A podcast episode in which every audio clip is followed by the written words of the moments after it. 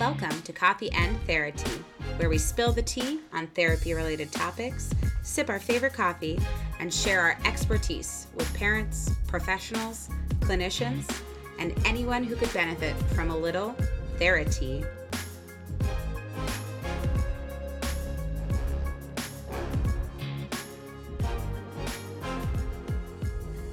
Hello, and welcome back to Coffee and Therapy. And yes, you do talk during this time, everybody. Hey. Hey. Awkward silence. We're I know in the last episode, Sarah's like, "Do we talk on this?" I'm like, "Yes, we talk." I during this forget. time." I forget. We've done so many, but Tell me forget. what to do. I I need had to give you that Need a refresher.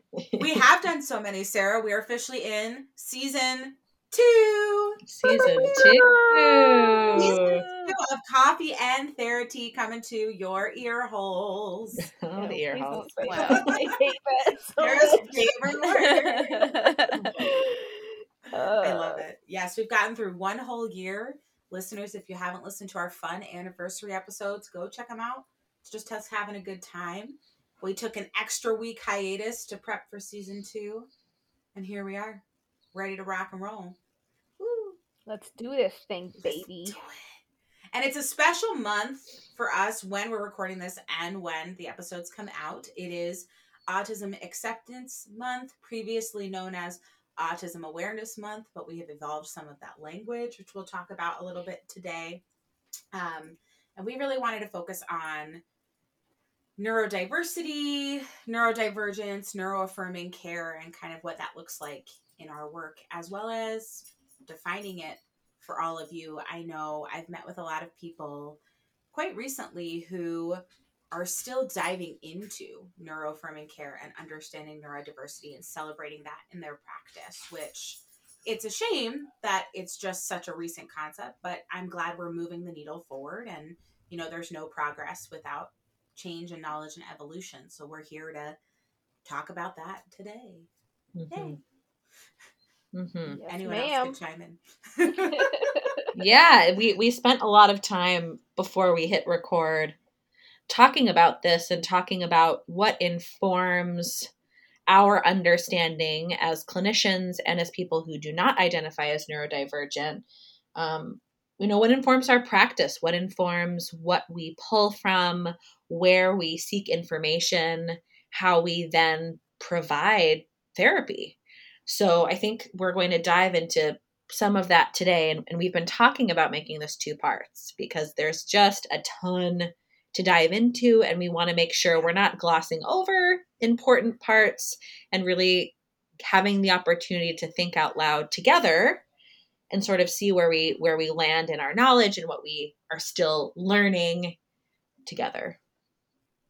Yeah, the podcast sort of like a professional development brainstorm session for Mhm. everyone Mhm. listening and for us Mhm. too. I feel like, you know, I've been doing this a little while, not the longest while, but more than a short while. Mhm. And there's still a lot of things to think about and think through. And I hope that we leave you all listeners with lots of nuggets of knowledge, but we also leave them for each other, which is pretty cool. I wish Mhm. I could, I bet I could, if I needed to, count this as some CMTEs of Ooh. professional collaborate, professional collaboration and discussion every week. Yeah. Definitely. Yeah. Yeah. hmm yeah. Well, I guess the first question then to kick it off to the roundtable here is what does neurodiversity mean to you in the scope of your work, right? Like, how is that informing what you're doing? Which I'm sure everyone's going to answer it's informing everything. But Everything.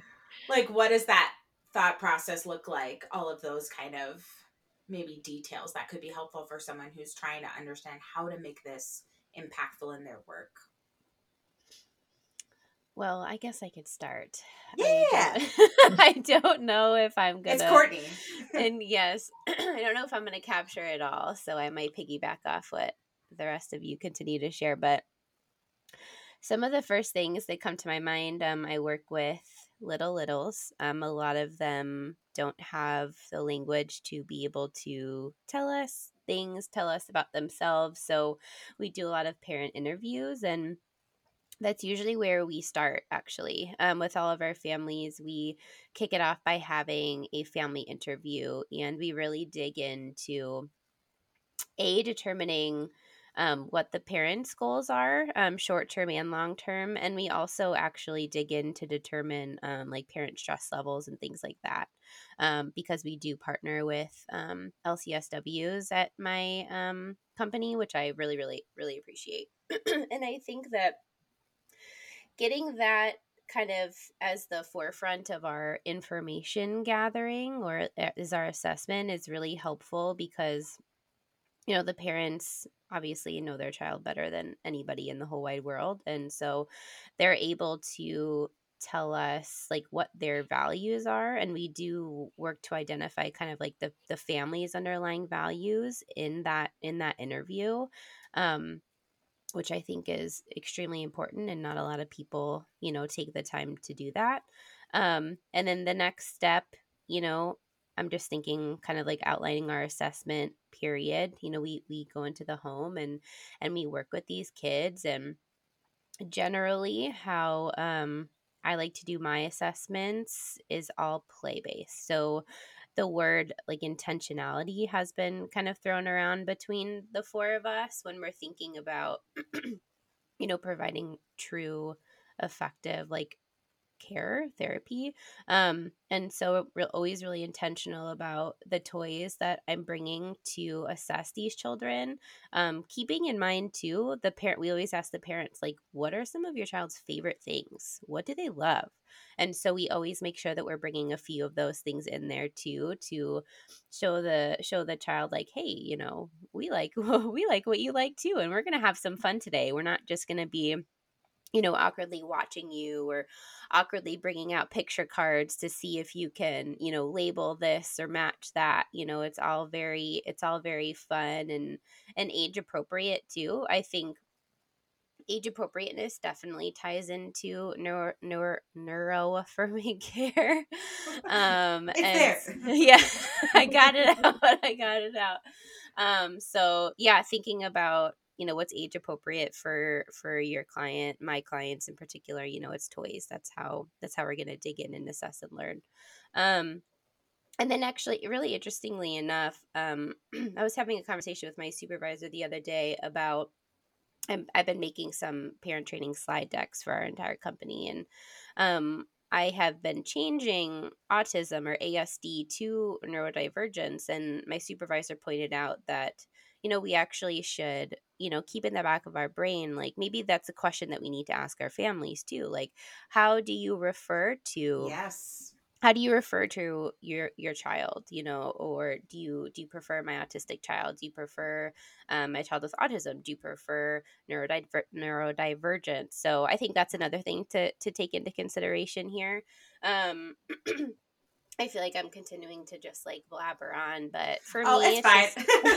it's like love it. Partnering with partnering with your client, of course, and truly like meeting them where they're at. The goals we want to make sure that we're writing are 110% individualized and catered towards them that include things that are meaningful and valuable for them to work on, um, a- as well as you know including the family the family's values and, and goals as well so um Well, that's and that's kind of like critical yeah at the stage you're talking about, right? hmm When it's a zero to five year old in a neurotypical framework and in a neurodivergent framework, parent is so much who that child is becoming yes at that time.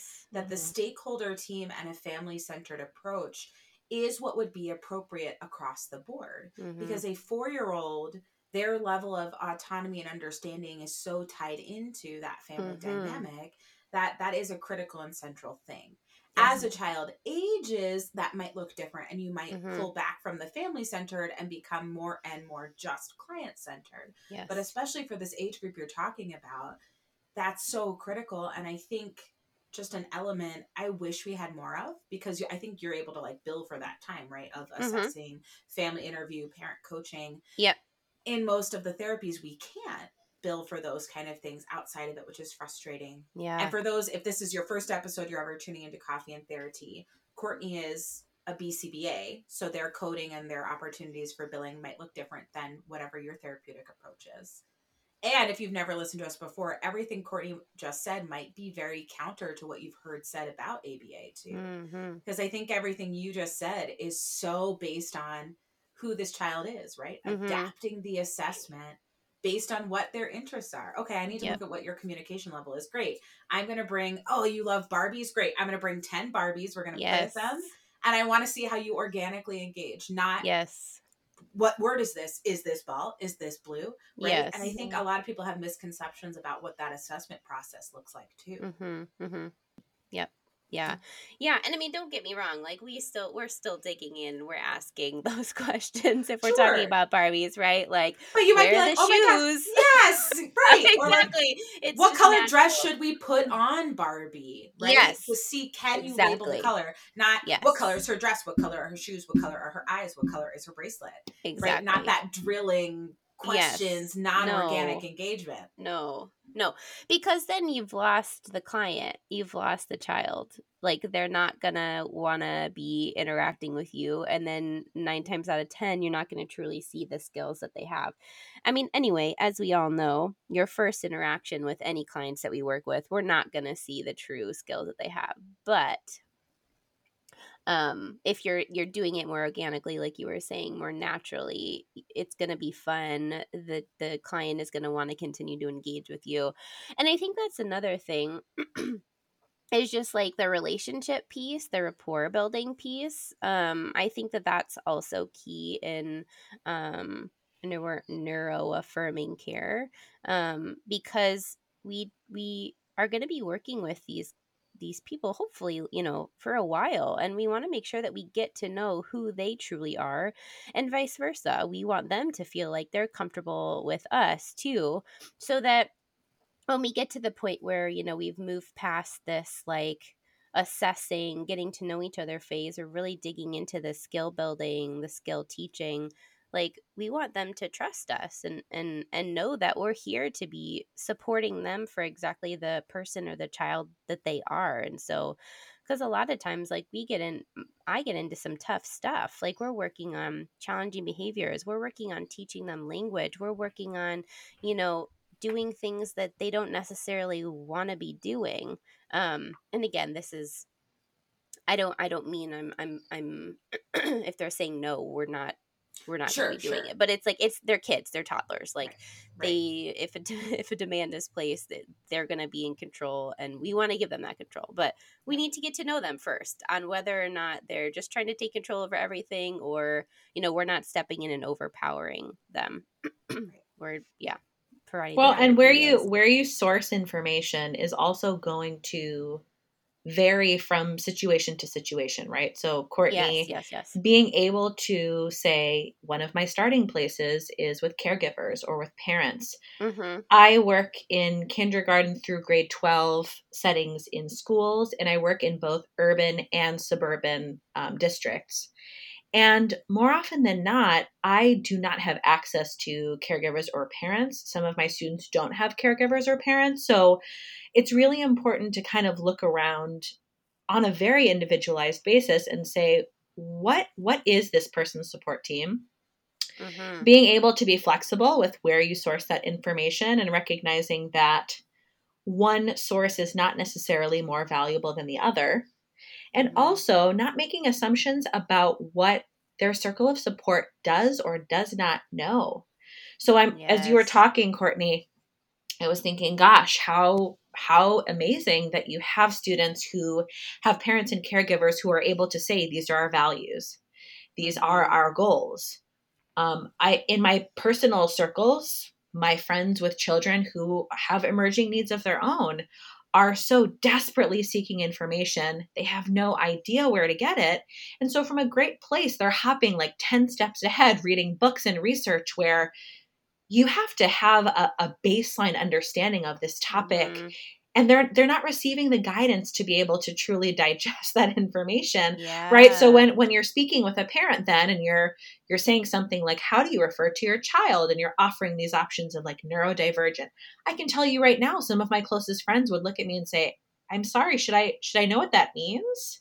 Hmm right? So it's i think to some Yep. degree that idea of of not making assumptions kind of on on all fronts right? Not making assumptions about how our clients view the world how they interact with the world how they see themselves. Same with support circles.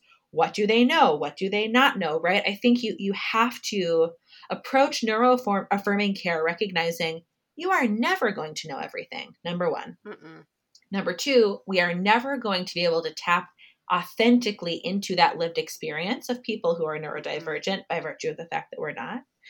And number three, not making assumptions about, well, it's it's knowing keeping yourself in tune with what people who are living as neurodivergent people are saying what the research is saying, and then being comfortable, almost having different types of elevator speeches, if you will, prepared for Yes. how do I make this conversation accessible for a caregiver, for a speech therapist, for a, a physical therapist who's like, I, I've never worked with this population before. You know, help me out now. Now this person is on my caseload. Now this person is someone I'm caring for, and not making it scary, making it something that they feel invited to participate in asking questions and feel inspired to learn more. I feel like Mhm, that's mhm. that's something I'm constantly trying to keep on top of myself about finding that balance and recognizing I don't ever want to call myself an expert on this, but I also am past the point where this is a totally new term to me. I have some foundational knowledge. How can I share that and, and have everyone kind of join me on that foundation? Mhm. and through honey not vinegar of inviting it with curiosity and compassion Mhm. because i think you know we've gotten into a world that's very one side versus the other side instead of wanting to see more across the table so opening those doors eh, with non-judgment because a lot of people have not learned about neurodiversity and as frustrating as that is and as much as we want them to be better we also have to give them the space to learn more and do better or they never will. I think we're so quick to cancel immediately and not give someone the opportunity to be curious and compassionate about what they want to learn. So if you have felt uh, listeners if you have felt shut out from the conversation because you didn't know something or you misspoke and someone you know really took that the wrong way and i understand because it's a topic they're passionate about know that those conversations are still available to you with other people because we want you to be the best affirming and effective clinicians that you can be Mhm. um, so finding and seek out other people to open up places seek out other Yes. places right like i'm i'm thinking alyssa particularly in the music therapy field there are some social media pages that quite frankly i i don't visit anymore because questions that are are truly asked from a place of wanting to learn and wanting to grow and further someone's own experiences and, and clinical skills have been misinterpreted grossly because it's only in written form. Um, and and I've just seen absolutely awful interactions kind of occur, and I think that's really what Alyssa is speaking to is if I if I were the person on the receiving end of that, I would be like, gosh, maybe I just shouldn't be asking these questions. So I think sometimes it's also recognizing the venue. So maybe finding that person you can have a phone call with, or an in person coffee date with, or um, maybe even reaching out in someone's DMs as opposed to you know a, a public forum. But don't don't stop yourself like Alyssa saying, yeah, from from wanting to do the work and to learn there will be people who are absolutely happy to support you and there's people who are just ill-equipped to do that and probably grappling with a lot of their own insecurities or lack of knowledge and, and that's why you receive such an abrasive kind of response there and i think facebook's can I just hard can sorry I can sarah I jump ahead in Yeah, real yeah. quick because I think th- I think we have to put a piece here real quick, and maybe this is just me. Uh, I don't know, but I'm I'm struggling to understand the difference between specific difference between neuroaffirming care versus client centered care, like basic client centered care because Yes. as i'm listening to courtney talking and as i'm listening to no- noah you sort of started to go to where i was hoping you would go um and i think we need to go further there um Yeah. because what i'm hearing is as a clinician personally who i work with adults and not neurodivergent folks for the most part um what i'm hearing is just really basic like therapeutic uh behaviors i guess Uh-huh. Uh-huh. um and so you know there's been this big push for neurodivergent care neuro Yes. um you know just being having having access to these different pathways and i think where i'm struggling and where probably a lot of people are struggling is recognizing the like the difference are there Sure. s- is there a are there specific neuroaffirming uh care actions or Practices, or yeah. pathways or Yes. prac yeah practices that are different from just what you would see in my typical Yeah. session or in a in a just client centered Sure. um care Yeah. situation I want to say yes and no because I think the reality is neuroaffirming care is client-centered care and that's why it's sounding so similar because you're looking at what does that person most need Mhm. and facilitating those needs first before the goals, which is just the inherent part of client-centered care. I think where the nuance and the difference is is that in neuroaffirming care and really looking at neurodiversity and neurodivergence, we are starting with the assumption, right, and the theory based in a lived experience of the people that we support that brains are wired differently. So the way we would approach something inherently is likely going to be different for that person because the brain process looks different. So that means taking into account what does the attention span look like? What are the sensory differences and needs? What are the social differences and needs from a social motivation perspective? So that one specifically I could give a good example of. In just client centered care, when we're looking at social goals, you're going to look at what is that person's social motivation, right? What are they interested in getting? They want relationships and friendships. Great. What tools and strategies can we give you to help you establish those relationships and friendships? Let's say that's a neurotypical person, and I'm just going from a client centered perspective of what does their day to day life look like? What social interactions do they have the opportunities for? And then we can structure some skills and experiences around that. For someone who's neurodivergent, I'm taking into account their social motivation, but also knowing that there's an inherent social difference that lies within the neurodivergent community and the neurotypical community. And from a neuroaffirming approach, I would approach those social motivations and those social experiences from the lens of accepting and embracing fully their neurodiversity and not shaping those social behaviors to meet the neurotypical behaviors. So if it was just client centered, I might be teaching them social strategies for the neurotypical environment. But when it's client centered and neuroaffirming, I'm teaching them strategies that are specific to their neurodiversity and embracing who they are. For example, if that means that they hand flap when they're excited, I'm not going to try to stop their hand flapping. I might more talk to them about what that looks like in the social context for them, how they can advocate for themselves to be able to express that, how they can have the sensory tools that they need. And it would be centered around their neurodiversity and their neurological differences than the neurotypical society. Um, but even that, I'm sure as you're listening to it, Sarah, you're like, well, duh, yeah, that's just good client centered care. Like, what Yeah, do they need to be successful? Right. And that's why I'm like, yes, there's a difference, but also no. The main difference is just it's really trying to be anti-conforming to the neurotypical standards, right? Mhm. Which we're seeing a lot of that change across the board as far as, you know, trying to shift some of the systems that have been put in place for a variety of marginalized groups, women, people of color, all of these things that we've dove into. So it's more when you're, you know, if you're working with a woman, you know how she's going to approach a situation is going to look different than a man then it's going to look different than someone who is trans and is fighting everything they're fighting right now out in society. So it is absolutely still client centered care. We're just looking at it maybe from a brain perspective. And then for me, as a neuroscience informed person, I'm looking at what does the research show me those brain differences are as well.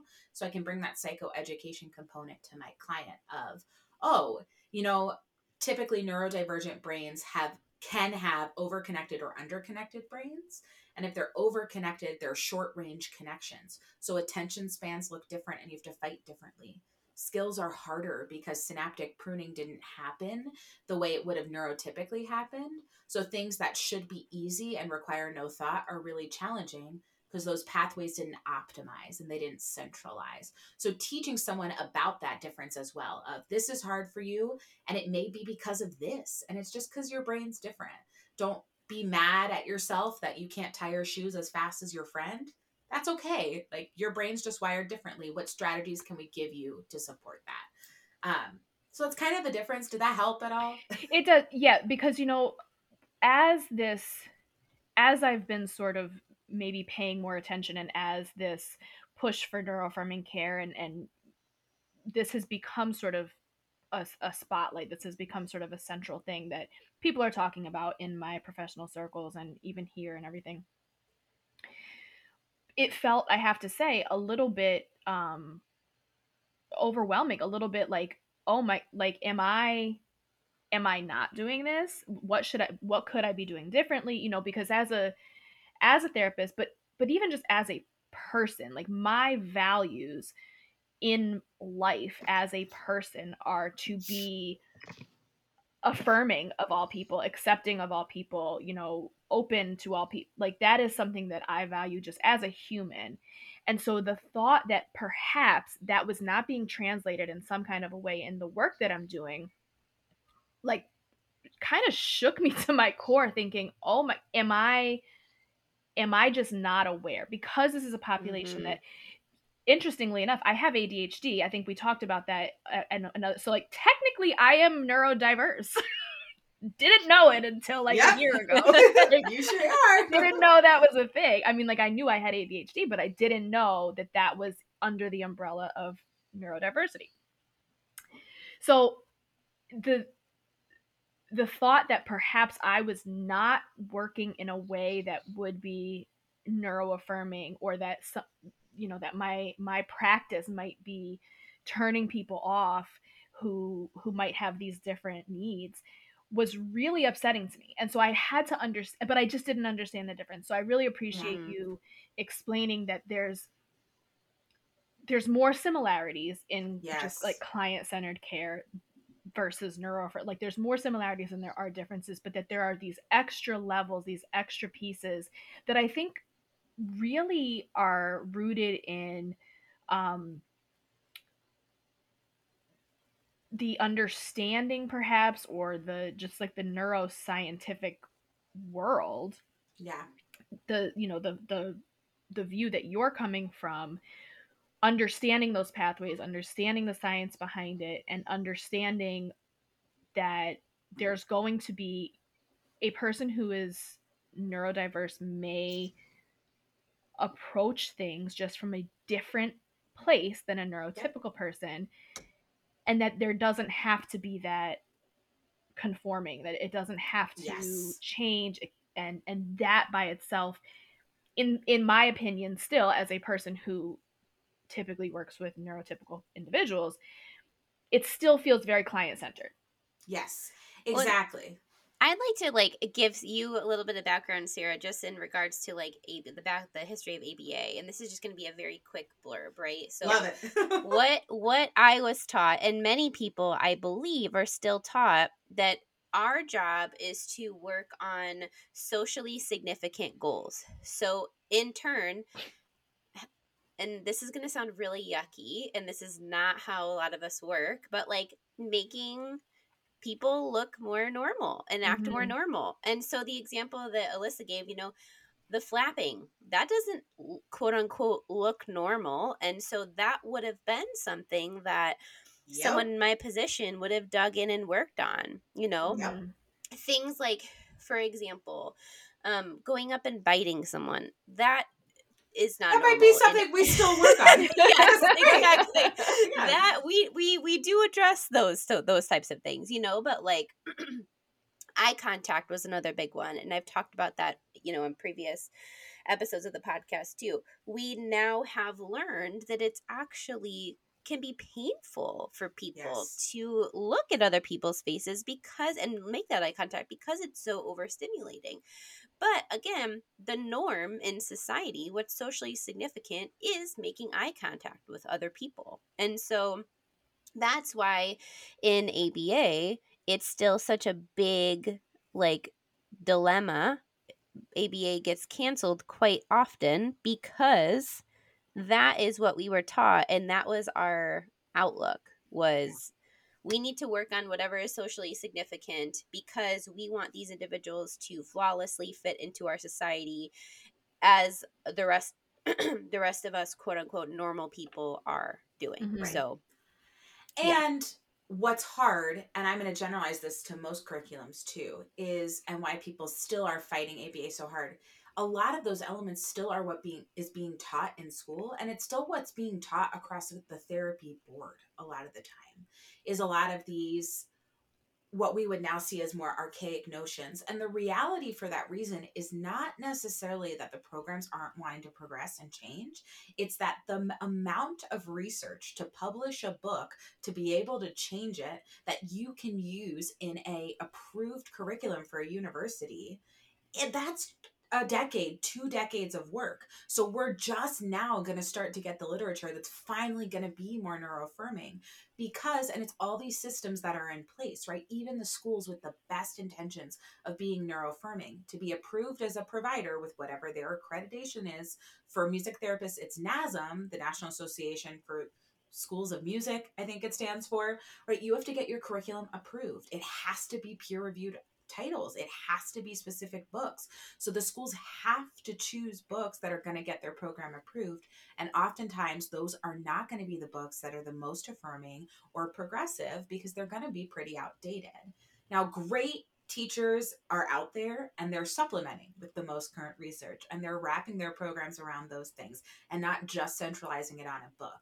But I have a friend who's in social work school right now and they're like, why is J.K. Rowling being cited, right? When she is someone who has been personally attacking the trans community and this friend of mine is trans and is in a program that's lgbtqia plus affirming and then they have textbooks that are roped in there and i'm like look the textbooks are just so outdated because the work to get there is so long. So i think that's the big pushback too on aba is that it's going to be a while before the system as a whole changes.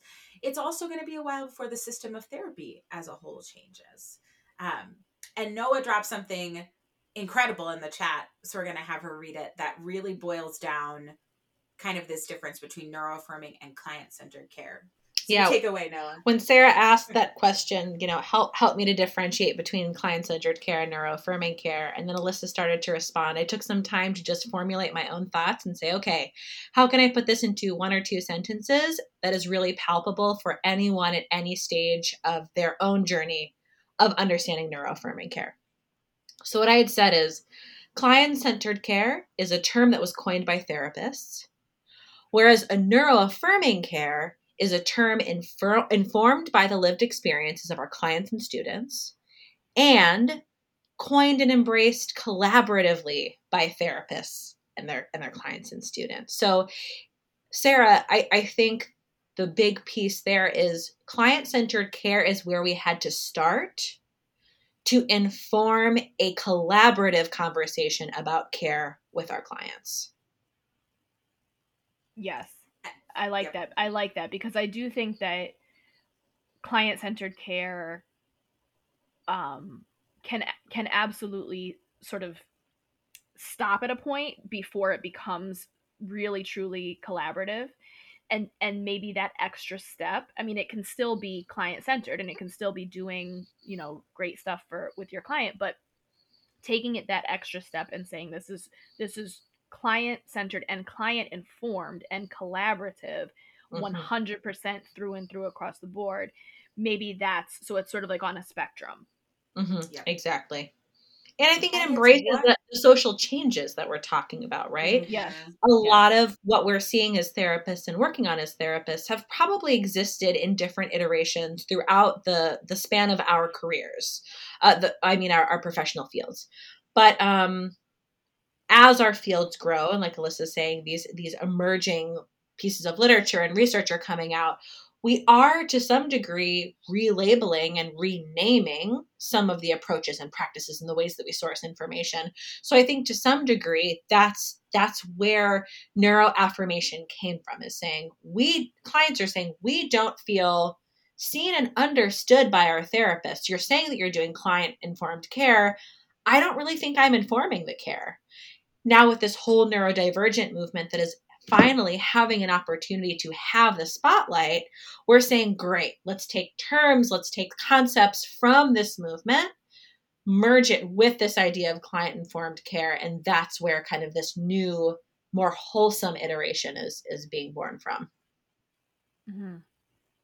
And hopefully, most therapists are coming from that client informed, client centered, compassionate care mindset, right? Of I Mhm. want to do the best by you. And I think, especially in traditional psychotherapies like LCSW, LPCs, LCPCs, you are trained and taught that the work is done collaboratively between you and the client, right? When a client comes to you, you don't say, okay, we are going to teach you five coping skills so that you're all better, right? You say, what but sometimes that's what happens it's true. Oh, it's true. right and and i think that's where those big struggles are that courtney is Yeah. speaking to and that you are acknowledging alyssa is these training programs are teaching you as the therapist you are the expert which means you get to decide what is meaningful to this person. And that's where it breaks down right? You can say i know everything about this diagnosis. I've done my research. I read books about it. I did a paper about it. But if the characteristics of that diagnosis are not impactful to the person with that diagnosis and not why they're coming to you, that doesn't matter. And sometimes therapists have a really hard time letting go of that. But I know, I know what Down syndrome is and isn't. And I know that you have XYZ by virtue of your diagnosis. Like, okay, that doesn't matter if the client isn't feeling seen and supported and safe and like what they value takes precedent over what the DSM has said impacts their life. Mhm. Yeah, and what's that true presenting area of need, right? To even with parents, where, and that's why I said this earlier with Courtney, from zero to five, just so much of your information is reliant on parents, caregivers, and other team stakeholder members. But as kids get older and can tell you what parents think the presenting area of need is and what the reality of the presenting area of need is, can be very, very, very different. And that's why, too, if you're a parent listening in pediatric therapy, there comes a point where that communication with the parent looks a lot different because we're creating a space that is affirming, centered, and safe for the child to fully be themselves and reach their goals, which may not exactly align with the family's goals. And it's so fun to balance that as a therapist. Oh boy, because it's also the parent who's paying you. So Mhm. it's really it's really challenging I know for us and that's a whole own episode to be client centered, affirming, collaborative with your child you're serving and also trying to acknowledge and collaborate and inform the parents that create that bridge from parent to child as well. Um, but i think the biggest thing too when you're saying uh, noah that you're not the expert absolutely not. We are not the expert right? And i am not i don't identify as neurodivergent. So there are so many things i don't know. However I use a lot of the knowledge I have of understanding how the brain works to inform, educate, and have those conversations with the people that I serve. Because I think it's important to understand what could be going on. And I sort of view my role as a detective. I'm trying to look at all of the research I know, look at the person I'm working with. They're informing me to look into the depths of the research in my brain and go, hmm, what could be most impactful here to try? Instead of saying, I'm going to try this because they have this diagnosis, I'm saying, I'm going to try this because I'm seeing this. And my guess is it's either A or B is the root of that. And let's see what we can do. And I think that's the hardest part. We were talking about before we hit record what how to work on skills and goals through a neuroaffirming lens and that's the challenge is to be truly like neuroaffirming client centered it requires you to have a deep arsenal and depth of knowledge to be able to be that detective and play that role of helping someone support themselves and understand themselves while giving them tangible strategies to move forward and that can be really really challenging um, I like to think of it as if you listen to the episode with Serena Tetanoff, which was or mental health episode, I can't even remember now. I'll link it in the show notes. But she said when she was an interpreter, right, a sign language interpreter, that she is the conduit. I started to use that word and framework for myself of I am the conduit for bridging that person to what we know might be happening in the brain and help them best reach their skills and understanding in that way. So I think of myself as a neuroaffirming conduit between the person and what the research says and how to help them best support themselves. And someone else may say that they don't like that and that's wrong to them and that is totally okay. I'm open to that discussion, but that's sort of how I view it is I'm not an expert, I'm a conduit of knowledge to try to best support you. And I don't want this type of care to be scary for newer therapists. Your your training, your experience is very, very valuable. If this type of care is something that you're really interested in, find a therapist where you can see their work in action. See if that aligns where with where you aspire to go as a therapist and ask them if they'd be willing to mentor you or supervise you or do something. I think there's so much value to being able to seek out the perspective of a therapist with more experience who, guess what? Likely started where you were. And what I don't want new therapists to do is just feel like, well, eventually I'll get to that point. I just have to put in the time and the effort, but without the knowledge and guidance along the way to meaningfully get there. So, and, and if you're wondering how to find those types of therapists, maybe we can put some resources, Alyssa, in the the show notes of some different pages that we follow. Um, sometimes I find if I'm looking for a particular type of therapist or educator on social media, I'll go to the pages that I know I really like and I will look at the folks who tend to comment a lot on the posts. I will look through their followers list. So social media is a gift and a curse, but it's a gift in that you might be able to find some really great folks there. And with how far we've we've come with Zoom and doing things virtually, you can totally get some really meaningful support and supervision from from anyone anywhere in the world. So um, don't don't waste this really important and precious time that you have as a new professional by putting your head down and just trying to do the work from a great, great place, but not having the resources that you, of course, need to get to where you're trying to go. Yeah. And it can be overwhelming, especially if it's very a different departure or you've dove and dived into it in the past. Words.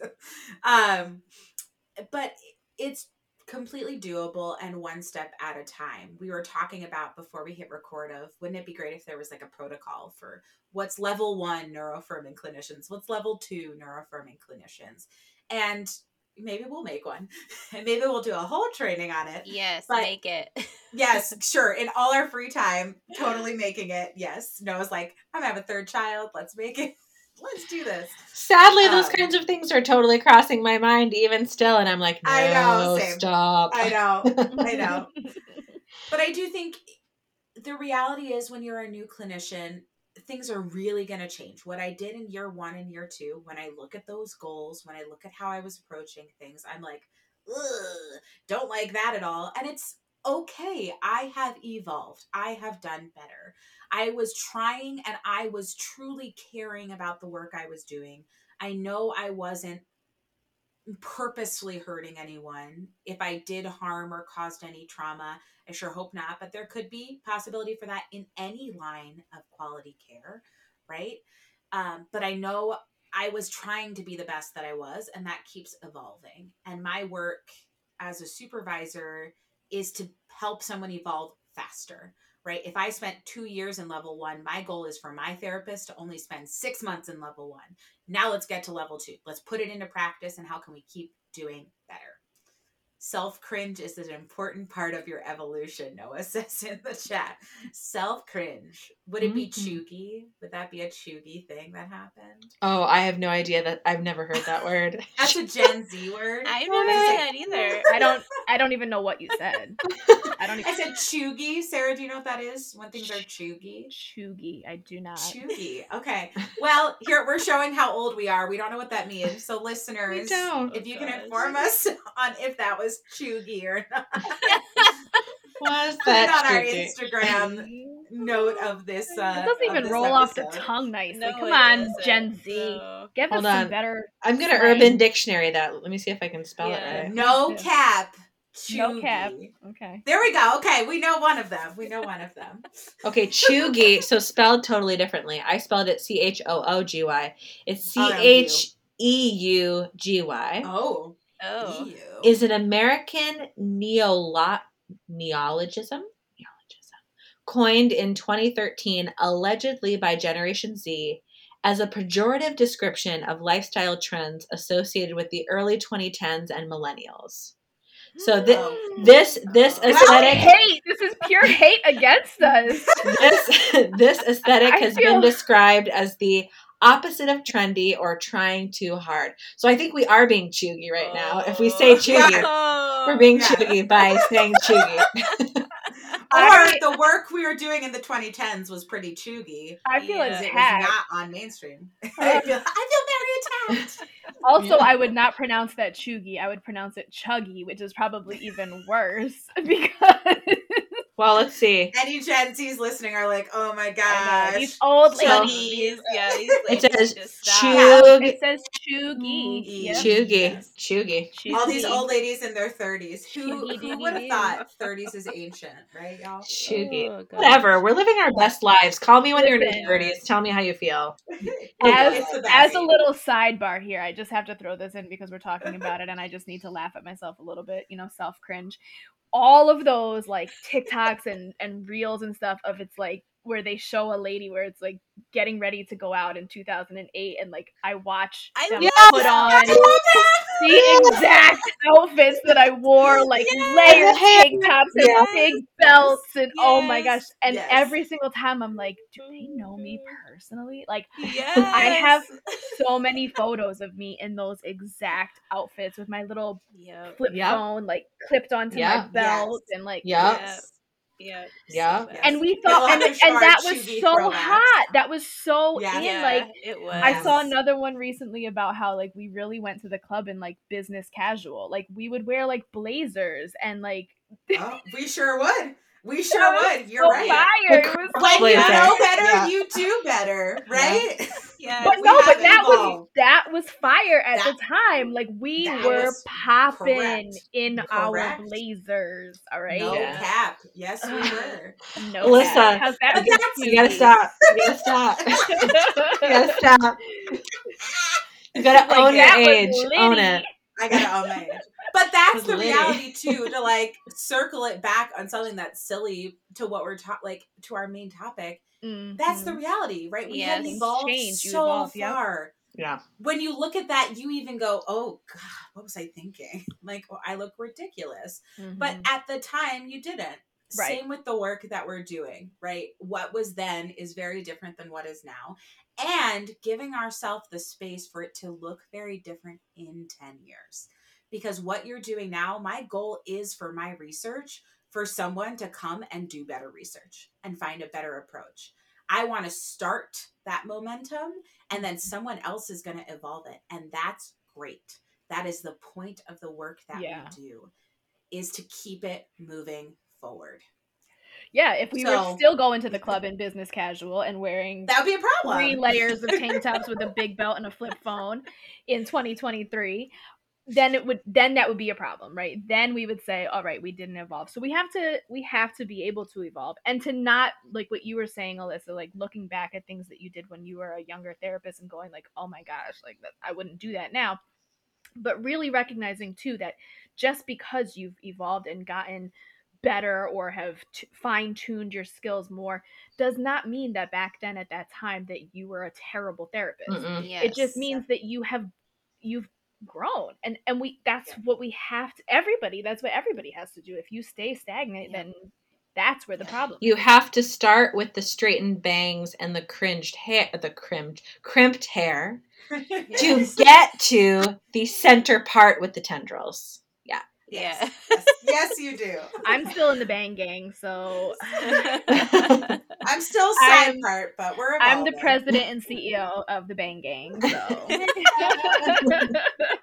I love it. Sportnet. Well, on that note, I think we left you with some good nuggets here in part one, and coming to your ear holes. She's got to next evolve. She's got to pick a new Oh, term. please Coming to your ear. I have no other word. your earbuds. Coming to your speakers. Coming, coming to your auditory speakers. Uh, we will have part two on how to put some of these tools into practice of how to write, you know, neuroaffirming goals and how to really focus on that work. So I think this sets you up well for level one of understanding, and then we'll get into level two of implementation. So I think, you know, this episode was just a little chuggy. but for now, let's stick with a term that is evergreen, and it's bye. Bye! Thanks for listening to Coffee and Thera Tea. Keep the conversation flowing and follow us over on Instagram at Coffee and Thera Tea. Questions, thoughts, ideas? Email us coffeeandtheratea at gmail.com. We can't wait for you to listen in again soon.